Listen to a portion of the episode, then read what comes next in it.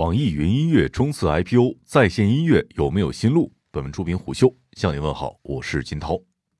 网易云重新回到了 IPO 的舞台中央。十一月二十三号，港交所公告显示，网易云音乐将于十二月二号九点在港交所正式挂牌上市，并将在全球公开发行一千六百万股普通股，发售价区间定为每股一百九十至两百二十港元，拟募资三十点四至三十五点二亿港币。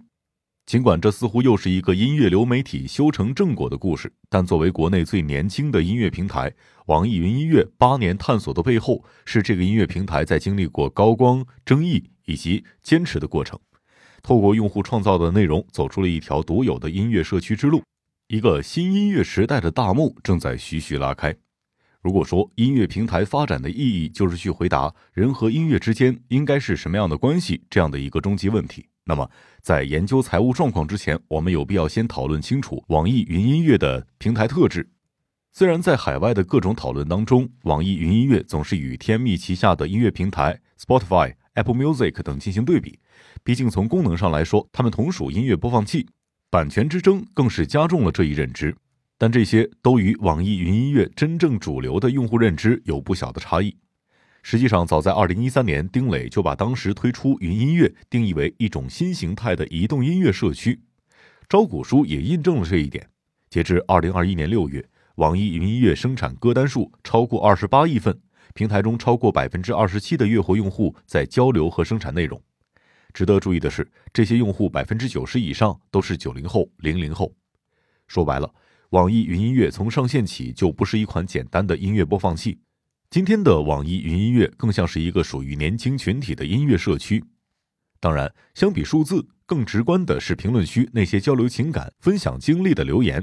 温情的、矫情的、中肯的、中二的等等，其价值在于都是真实的。这些年轻用户的表达很容易借助音乐的感染力和连接，唤起一种群体情绪，透过一个评论带来无形的悲欢相通。你能很容易的发现，同一首歌下有很多用户的彼此交流共鸣，或许跨越了数年的时光。另一方面，有一些老歌和冷门歌曲下的评论，经常有一些用户分享关于此类音乐某张专辑的知识，他们通过评论参与建设这个社区，让其他的用户了解、评论和扩展自己的音乐库。回到前文那个人和音乐的关系的问题，网易云音乐真正的竞争力在于。通过个人分享或有感情或有知识的对音乐的二次创造，带来更有温度、情感化的音乐体验，延伸音乐的生命力，最终获得更好的传播与影响，让听歌不再仅仅是听歌，而是借助社区的力量，通过更丰富的方式将人与音乐连接起来。无论是发文字评论、用音乐制作 M Log，甚至只是默默的制作了一份歌单，表达自身对某种音乐的感想，不再是一个私人的行为。有共鸣评论会被置顶，包含这首歌的歌单也会被推荐。在产品的帮助之下，怀有相同兴趣的人会聚在一起，形成一种自发的内容生态。这也是为什么网易云在曾经受版权影响最大的那段时间里面，仍然保持了较快增长和极高的用户粘性的原因。拿同样社区文化浓厚的 B 站来说，B 站的资源不见得是最多的，但因为聚集了一批有趣的人，所以在这里看视频总要更有趣一些。当我们回顾同样深耕社区的 B 站、小红书、知乎，会发现，这些平台皆是在社区发展的过程当中，一面被争议环绕，甚至被贴上了各式刻板印象的标签；另一面，通过社区聚集起了一批稳固的核心用户，在社区文化的引力之下，不断破圈，最终形成了某种主流文化。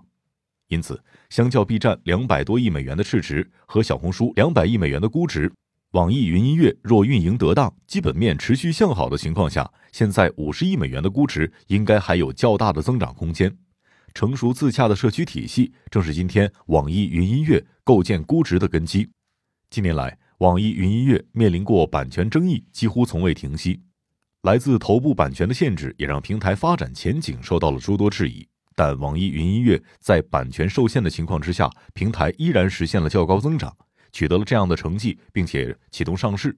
除了证明社区建设已见成效之外，还暗含着另一个更深层次的行业变化。随着众多话语权的不断提升，唱片公司曾经手握的宣发资源优势不再明显，音乐推广渠道的社媒化，越来越多人走上了音乐创作人道路。曾经被埋没的音乐人发出了声音，分众音乐不断涌现。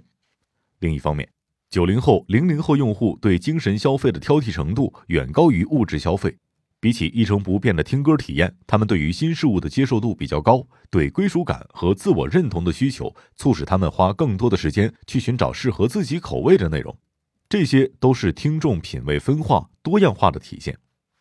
多元化其实是市场更加成熟的标志，不同于书籍、电影甚至短视频等内容的一次性消费。优质的音乐，听众大概率是会循环播放的。也正因此，当一个人被一首小众音乐、某个音乐品类吸引之后，产生的粘性将数倍于其他的内容生态。而在这个过程当中，听众听音乐不再仅仅是追求大牌音乐人，头部版权的优势正在逐渐削弱。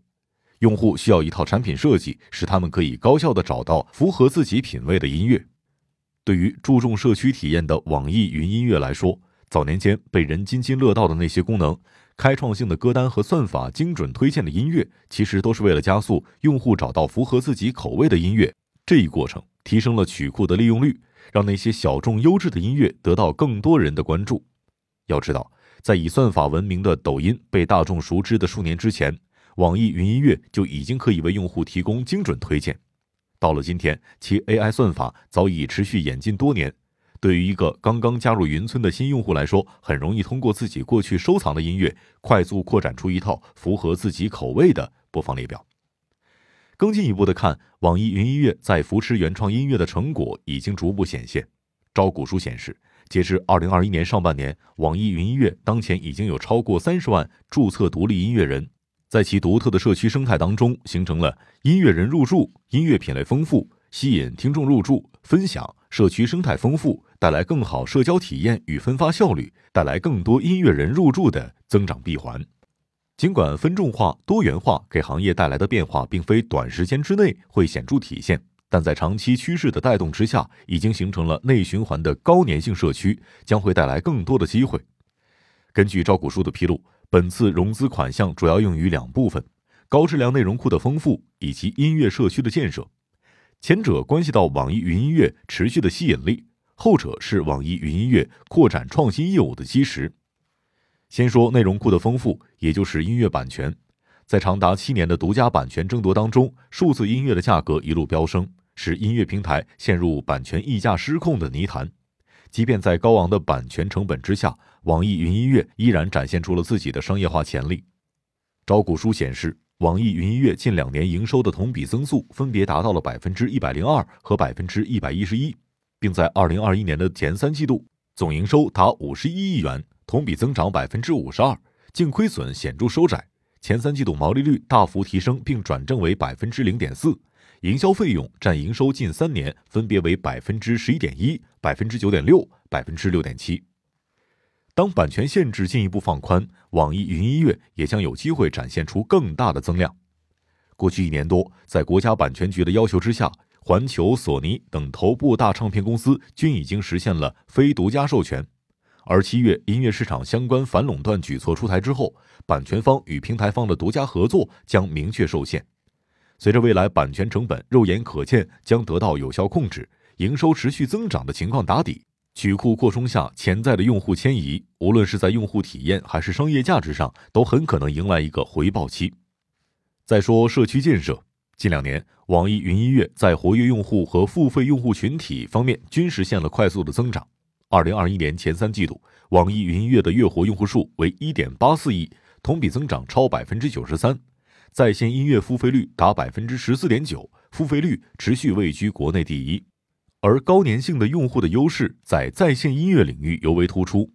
其在线音乐付费与社交娱乐均是基于直接的内容消费，在内容生态逐步完善之后，也能增强对广告主的吸引力，进一步提高多元化营收的空间。根据智研咨询发布的数据显示，截至二零二零年十二月末，中国网络音乐用户规模达六点五八亿人，较二零二零年三月底增加了零点二三亿人，增长幅度极为有限。同比仅有百分之三点六。当行业进入存量市场，平台独家版权优势不在，游戏规则将更加偏向有准备的一方。